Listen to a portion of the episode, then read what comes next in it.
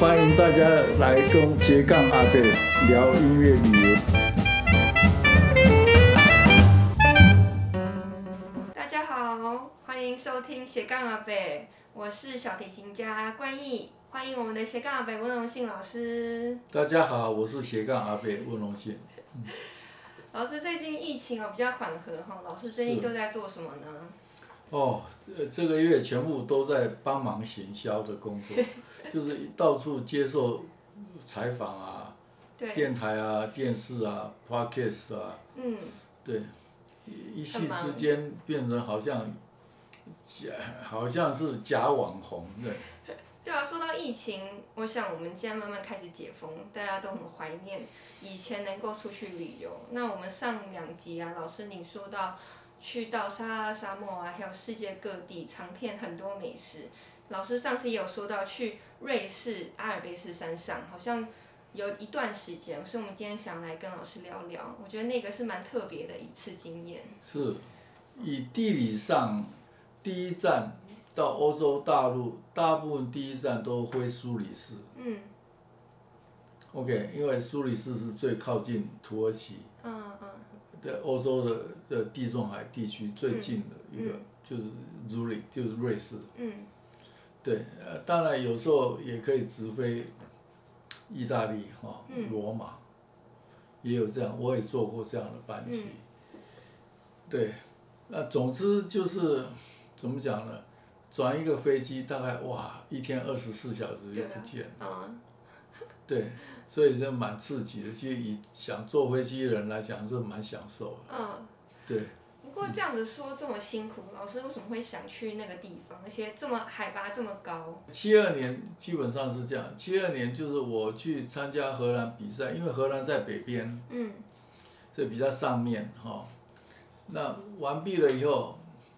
那我刚好比赛完毕，我就有一点时间，就可以到不同的欧洲国家去旅游，因为要要去这些地方呢，事实上坐火车也可以，坐巴士也可以，坐航空公司也可以，嗯所以那个时候路线大概就是不外乎是，当然海线我是没有坐过，海线好像也可以，哇哦，因为那是那是可以通的，因为地中海嘛，哦对。所以，所以那个时候我大概就是去过瑞士。嗯。那我去瑞士那个小的国家一看，哇，这个国家真的是。太漂亮了。不止太漂亮，那么这个国家怎么看起来很幸福的感觉？结果我后来去了解，就是说他们从生下来以后就不用努力了，他们反正一辈子都可以过很好的日子，因为他们社会福利很好。嗯。瑞士很厉害的地方是。他们的山，他们的山很多，然后而且呢，有的海拔不是那么高，有的海拔很高。那当然，阿尔卑斯山是属于欧洲这些国家的，对不对？那我就发现说，嗯，这么多山，其实应该是蛮有趣的，哦，这个留下一个很好的印象。嗯然后再来就我发现他们的山产都很好吃。山产哦，对他们。他们的食物，瑞士人的食物哈，有两种，一种就完全是山上的食物，嗯一种就是海产，他们也靠海，两极化，两极化，所以他们的山产，山产在内陆尤其山产特别好吃，什么山猪肉啊、枪肉啊、鹿肉啊，一大堆，他们也吃一大堆这种东西，哇，好特别，对，那山羊肉啊什么这些，然后又发现说，哎，沿海地区那个。那个小龙虾啊，什么，这些，然后鱼呀，哦，真的是很丰富。嗯。所以，所以这个国家那个时候给我留下一个很美好的记忆，哎，记忆，我就想说，嗯，我我一定要来这边，只要我去回欧洲，我就想去体验一下。嗯。那因为刚好有一次我住在那个阿尔卑斯山南路。嗯。一一个湖边的，这个那也不算村庄了，那个就是反正我去租了一个那个的独立木屋哈，在那边过了一段日子。哇，多久时间啊？两三个月的时间。哇，那蛮久的耶。对，所以我在那边因为要写曲子，我就找一个很安静的地方，然后不受外面任何干扰，嗯然后也没有什么电讯，我跟外界也没有什么联络，嗯就那个时候大部分都是写明信片，嗯那嗯明信片总是要过很久时间才会对到，嗯对不对？所以我就觉得说啊，想要一探阿尔卑斯山，然后呃讲回头，事实上我对山是蛮有感觉的人。哦，为什么？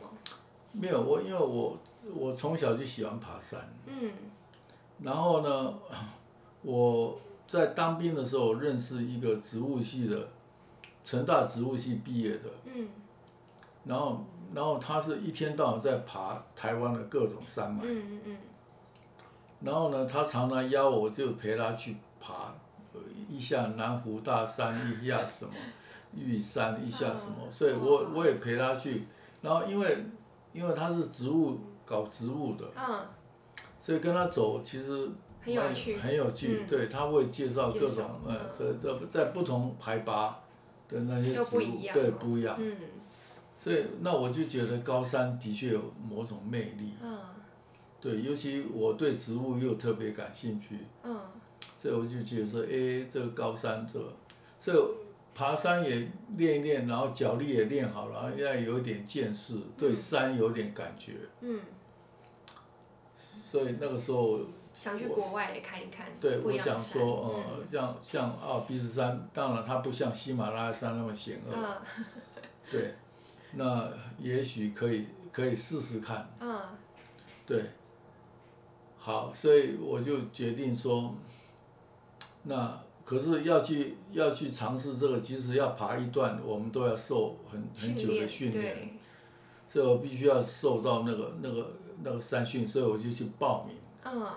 报名受了三个月的训练，就是在准备这个东西。嗯那其实那个那个三个月当中，我学很多功课啦，很多功课就是说有关攀岩的技术，然后包括这些绳子要怎么结，哇然后包括就是这些冰斧啊、冰刀啊这些怎么用，哇，生存技能哦。对生存技能。然后我一定要学，因为不然他不让你爬，嗯，而且你必须要合格，你才能去爬。而且嗯。我们爬的时候都通通都有向导在带我们。哦。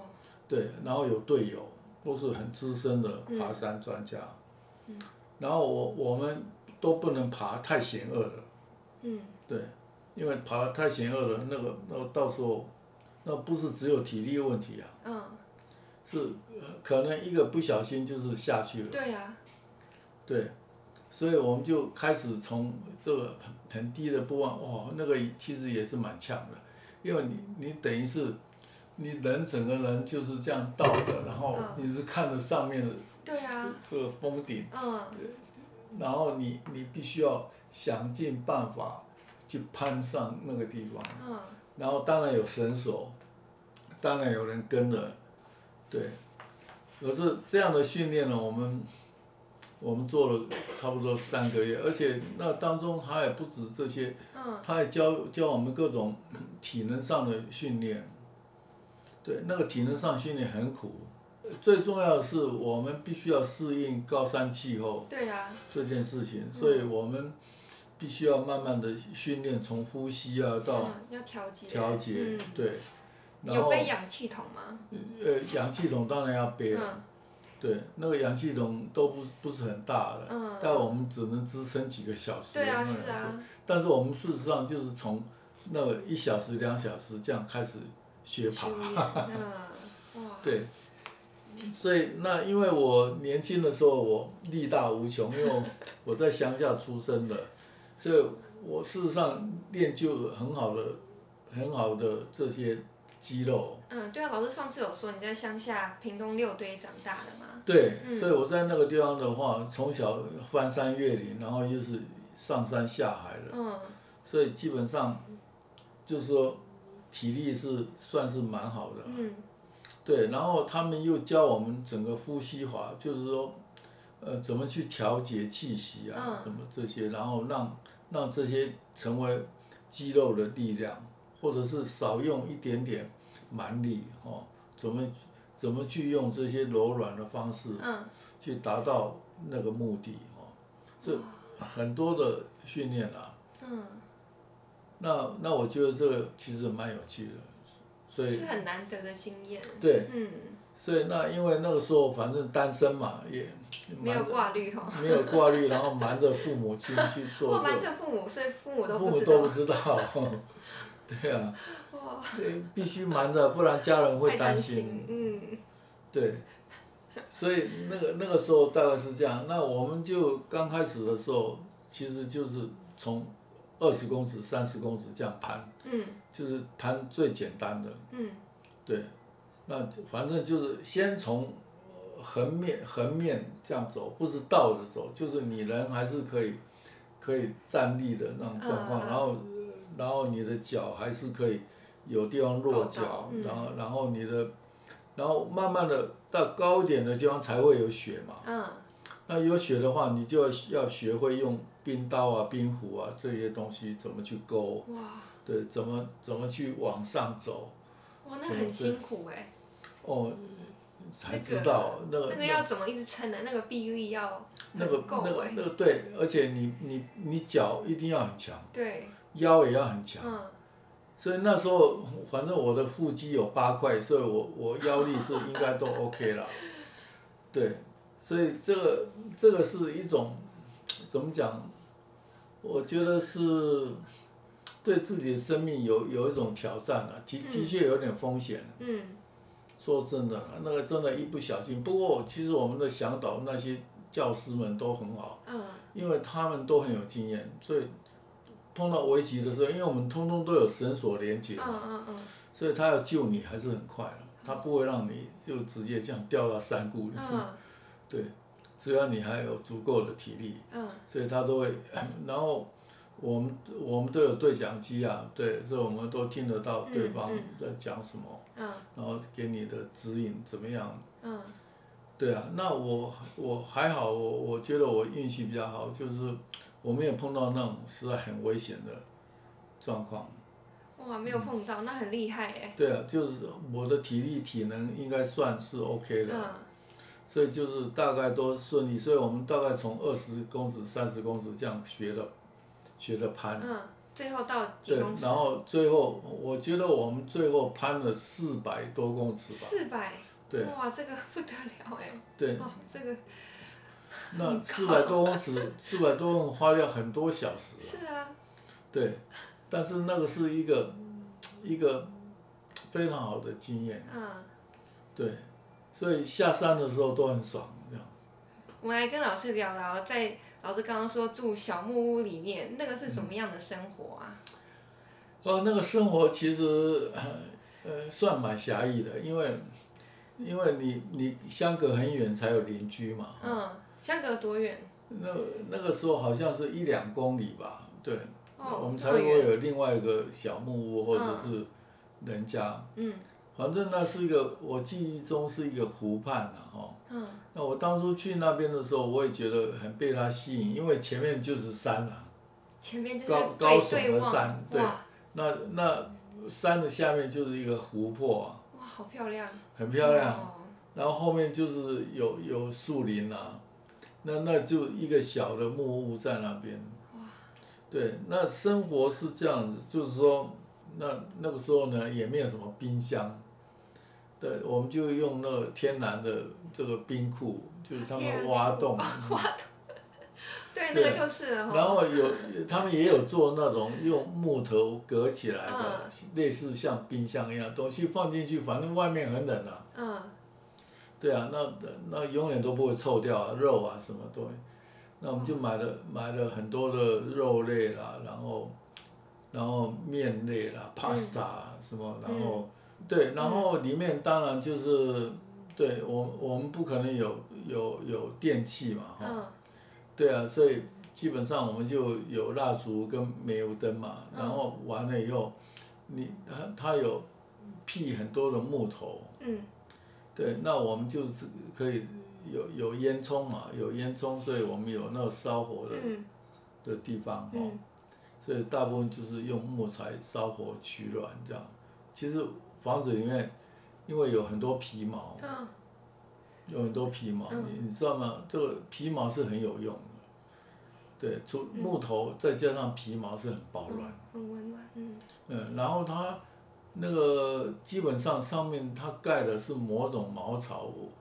哦，屋顶啊。屋顶对，是茅草对，所以茅草的话其实也是蛮保暖的。哦，是，嗯。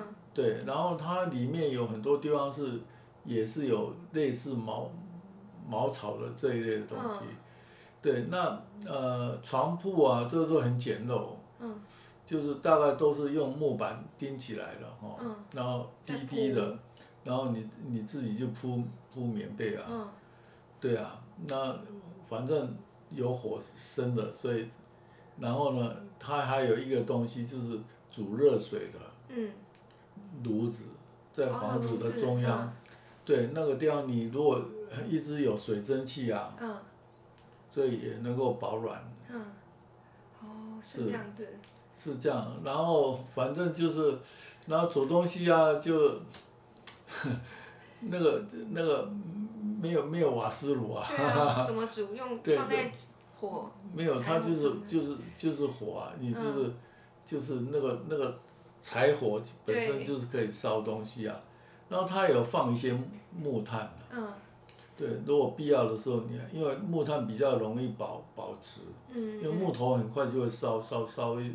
很快就会烧不见，嗯嗯所以你要一直加，一直加木，但但是碳的话，它可以保留在那边，所以那个中间那个炉子就很像，其实其实这个在日本也很多，日本的北方或者是东北地带类似的东西，类似的东西，对，就是它中间就会有一个炉子一样的东西，那上面你就是可以煮水啊，那水蒸气出来啊。对，那那些东西基本上你你要烤东西啊、烧东西啊，那都都是可以用，就反正很原始啦。嗯，那你有买到？就是你刚刚说什么吃猪肉、羊肉那些，什么特特比较特别的肉？对啊，他们就有很多的山产肉啊、山猪肉啊，然后有有野鹿的肉啊，然后还有兔肉。好吃吗？我反正，味道是不是？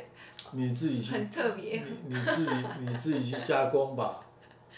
那那基本上就是我觉得蛮有趣的，就是说，因为我也喜很喜欢烹调嘛。嗯，对。所以我每天就会想说，哎，这些东西到底，那我们的我们的调味料只有盐巴，然后胡椒啊，嗯，然后酱油啊。哦，酱油也有。醋当然买得到酱。我买得到哇。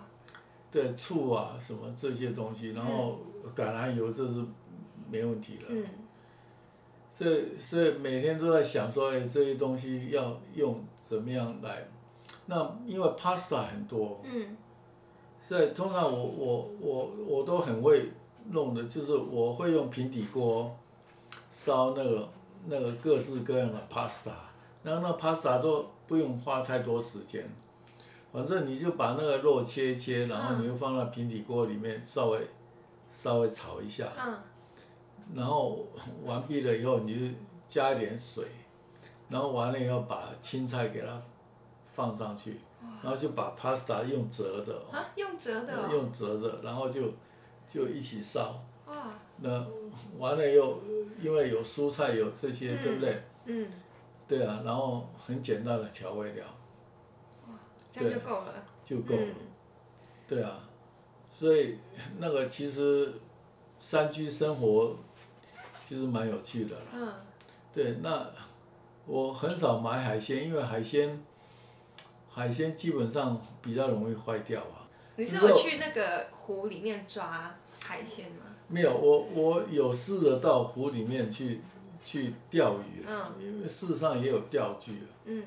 然后呢，湖湖里面因为实在太冰，你知道吗？嗯。有没有动起来？还是它那个？没有没有动，没有没有动起来。实在是太拼，你那根本下不去，是吧？然后你就看到鱼鱼在那游，你也你也抓也抓不到，抓抓不到。然后因为钓的，他也不一定给你钓。我有钓过一两次，有钓成功的。啊，这么难钓？对，因为基本上是是这样的，就是说你到底用什么饵钓，它那个鱼会来吃。嗯。不一定，鱼鱼其实也蛮聪明的。啊，对啊。对，所以然后他们他们如果不群聚，你很难钓到一两只鱼，它都不会理你。嗯。大部分都是这样，就是有一群鱼，但是你知道冬天的湖泊鱼不太可能会一直群聚，嗯。因为它的它那个水流流动很慢，哦。几乎很慢，然后有风的时候，它会吹起湖面，会吹起一些东西，嗯。但是对下面没有什么太大的影响，然后它又没有什么对流的东西，嗯嗯。所以那个鱼呢比较少会像海里面这样，我一群鱼突然一起出现，有没有？嗯。然后你你你到时候要钓什么都比较方便，要网也比较方便。他那我就是看到一两条鱼，然后就就这样对。那我也尝曾经尝试说，那不然我用鱼叉好了，嗯。我就把那个刀子绑在绑在木杆上面哈、哦，去去插看看，哇，那个超难擦的。哎，那洗澡嘞？洗澡哪里？哦，洗澡上厕所都在哪里？没有没有，呃洗澡洗澡上厕所，它它那里面是有一个很简陋的那个那个厕所，是、嗯是是在外面，在外面哦。对，是哇，所以要先出去通过那个寒冷的。对对，那通常基本上如果冬天的话，你根本小便的话根本没事了，嗯。小便一下就变结冰了。就根本没痕迹，就变水了。那反正也没有人，嗯。对啊，所以也蛮自然。的。那如果是大号的话，它那边是有有那个那个坑呐、嗯嗯，就是有一个茅房，就真的是像茅房的地方。嗯。对，那那反正就是，我也不会形容哎，那个东西反正就是完了以后就可能被大雪又覆盖了，然后、嗯。对，所以那就变成自然的东西。这嗯，呃这动动物的粪便都是这样嘛，都这样，嗯。对啊，那我们人类好像没有什么例外。对，嗯。那洗澡就是不能泡澡了。嗯嗯嗯。对，因为它它没有浴缸可以泡澡，嗯，然后也没有也没有 shower，所以我们必须自己煮水。哇，所以自己煮水，然后完了以后就是用用用那个毛巾啊嗯，用擦的。擦的，然后因为冬天你也也不不太想要这样每天都洗澡。吧，嗯也不会流汗，嗯，所以我所以我我大概一个礼拜洗一次澡，你说一个礼拜擦一次澡。对，反正一个人也不知道臭这样，也没有人在旁边嫌你很臭这样，因就为出去也都包起来啊。出去都包起来，对，所以所以这个也是一种呃很很很特别的，然后尤其晚上特别不方便，因为你必须得用蜡烛或煤油灯哦，嗯。对啊，那照明什么都都不是很方便，而且我们也很怕那些东西火种会会造成火灾啊什么对啊，对，所以所以大部分那个点燃的时间都不会很久，嗯，所以大概都比较早睡。那老师刚刚说一天八个小时作曲，嗯那你在那个环境下有没有什么样的给你灵不一样的灵感跟启发？我觉得没有什么刺激，嗯哦嗯所以所以反而我觉得 idea 会变比较多。后来我我发现我去过很多寒带的国家，嗯。我发现这些寒带国家人的头脑都很清楚，哦。逻辑都很清楚。原来是因为他们的环境很很寒冷，所以我觉得寒冷可能可以给人类带出来某某一种嗯。某一种东西的刺激。哇是哦。对，让你这个人比较 solid，、嗯。就比较怎么讲呢？这振作，嗯对，所以我发现，在那段这么安静的地方，然后你也听不到喇叭声，也没有市井的声音，嗯对，也没有汽车，什么东西都没有，嗯对，在那个很宁静、很宁静、很宁静里头，嗯我是觉得常常，也许你也会听到某一些从平常在都市里面听不到的声音的结构。哇譬如像什么没有那个东西很难形容很，难形容嗯。就是那个叫做 invisible voice，就是嗯那些听不见的、嗯，看不见的，平常没有注意到的声音。对，那个声音就后来我发现，那可能就是当你一个人能够在这种很很平和，然后没有什么外界的这些刺激嗯。之下，也许你从你的生理上或者心理上，你可能会听到某些嗯某些你平常听不到的声音。嗯那那这些东西到底是什么，我也不知道。但是在那个时候写的写的东西，你会发现说，哎，你不需要花那么多条理去想，哦，那很不一样哦。对。嗯然后他写出来的东西好像怎么讲呢？是比较有有一点道理，好像是，嗯就是你不需要花那么大力气。哇，差那么多。嗯然后那个是不是叫灵感，我也不知道。嗯但是对声音的这种怎么讲，听觉上嗯或者内心听觉上面，会会有两种不同的东西在互相冲击平衡。嗯然后它每天都会出现，因为环境里面反正不可能没有声音啦，因为风声啊、水声啊什么这些嗯都有啊，对不对？下雪也会出很大的声音，嗯，打在毛扫布上也是会哎，那个出声音。声音蛮大的耶。对啊，嗯所以所以如果下很大的话，那个声音的确的确也是很很大声啊。嗯嗯，那总之，不过那是一个大自然的声音。对，那是。一个大自然的声音，然后它不会侵袭你，嗯它只是一只包围在你旁边，嗯嗯让你去感受。那我觉得那是个很特别的感受，嗯。而不是说你在都市丛林里面，然后听到一大堆汽车，然后引擎声、喇叭声什么嗯。这些，对，这个完全是不一样的体验。嗯。所以后来我回台北的时候，我发现在台北很难写东西，哦。因为很吵，嗯。或者是一般的大都市基本上也有，但是欧洲的都市我觉得宁静很多，嗯。我不知道为什么，他们从环境的设置或者是道路，人文都很不一样。嗯。或者是是人的素质，嗯。我觉得他们就是没事不会随便出那种声音，可嗯可是，在亚洲哦，没事就到出到对，好好像要好像要不出这种声音，没办法证明自己存在一样，那种感觉。嗯可是欧洲人就整个对，不管都市怎么样，我总是觉得说，哇，他还是比如说像苏黎世，苏黎世这么大的一个都市，嗯那他他在 Opera House 本身就是靠海啊，嗯那一靠海的地方，他就可以看到海鸥啊什么这些。嗯对，那你你听到的声音都不是引擎声，或者是嗯很嘈杂的人声，嗯。都是这些所谓的风声啊、嗯。湖水的声音啊，然后偶尔会有人从那里呃骑摩摩托船嗯。过去，然后一会儿又平静。嗯。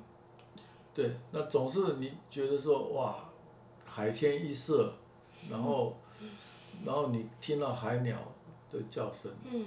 所以我常常跑到苏黎世的这个 Zurich Sea 啊、z u r i c h Sea 那边，呃，在 Opera House 那附近，嗯。那整个范围很大，嗯。所以你在那边坐一天，你都不会觉得说很无聊。对。那我觉得那那是另外一种我这个亚洲孩子的很特别的感受，嗯所以从此以后我是就是，我觉得我非常爱上欧洲嗯这个大陆，因为他们几乎每个国家差不多都是这样，嗯有山有水有桥嗯有树林，嗯对，然后到处他们水土保持都做得很嗯好，所以很不一样。很不一样。嗯，嗯那你在那三个月的期间里面，你写了哪一个曲子？哦，那三个月期间我写了哪些曲子？我三个月期间我我写了很多的室内乐，嗯然后我我写了一些打击乐的作品，嗯因为在瑞士呢，基本上，就瑞士打击乐器很多，嗯呃尤其是牛铃，形形色色。哦，对，那个 cowbell，还有那时候有没有去体验？对我我我去买了很多 cowbell，哦，对啊，我也去找，就是到处去找，因都不为他们一样哦。都不一样，那个哦声音很特别。对，然后你可以去找它的组合，所以我记得那时候我买了很多套，然后还有手摇铃，哇，好特别。嗯、对，然后呃，当然瑞士山区他们有那种 serpent，就是那种嗯很大的那个吹号，有没有？嗯嗯，很长一个的。很长一个。的，对，长型号，嗯，长形号。对，那那些也都是在山区里面常常会听到的一些声音嘛。嗯。所以我那时候我差不多我在瑞士期间，我就到处去找那个小的铃铛啊，或者是牛铃啊，或者是这些，反正金属的打击乐器很多。我买了很多，我买了整皮箱。哇！对，我还我还把这些东西送给我的日本打击乐器的朋友，他们高兴死了。对，当礼物嗯。是。哇，所以这个带来你在打击乐作品上面很很大的。对，我写了一些打击乐嗯作品在那上面，对。嗯。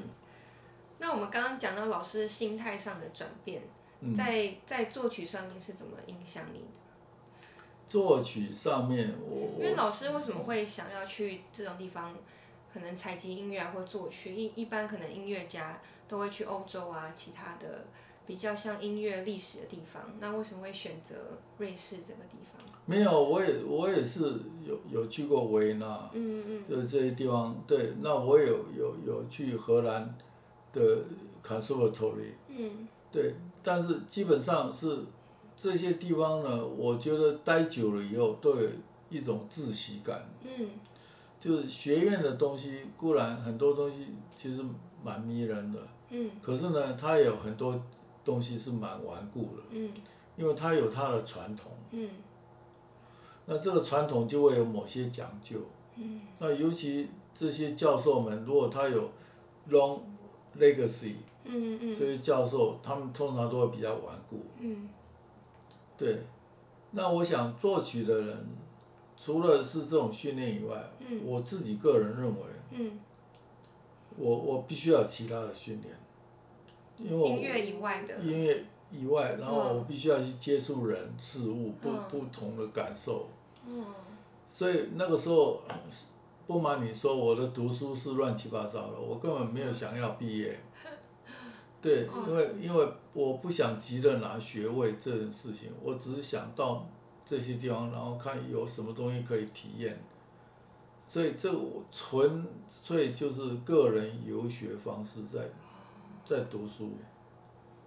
对，所以我到处这样走，到处这样走是有原因的，嗯是因为我不想被绑住，嗯然后在一个学院里面，然后从一而终，然后完毕以后从这个学院拿到拿到学位，嗯然后就完了就回国去，然后就进大学当当老师。嗯对我好像对这个东西完全没有向往。哇，这跟我们是很不，我们一般我的憧憬，我的憧憬里面不是这样，我我希望我一直都是很自由的人。嗯。那因为我要从事创作工作，嗯。所以我必须要探讨很多的世界上的事情，我不知道的世界，嗯。所以我就让我自己一直在流浪。嗯对，因为你看多了，嗯你就不会让你自己变心胸那么狭窄，嗯然后凡事计较或者什么东西。嗯我倒是学了一个功课，就凡事吃亏没关系。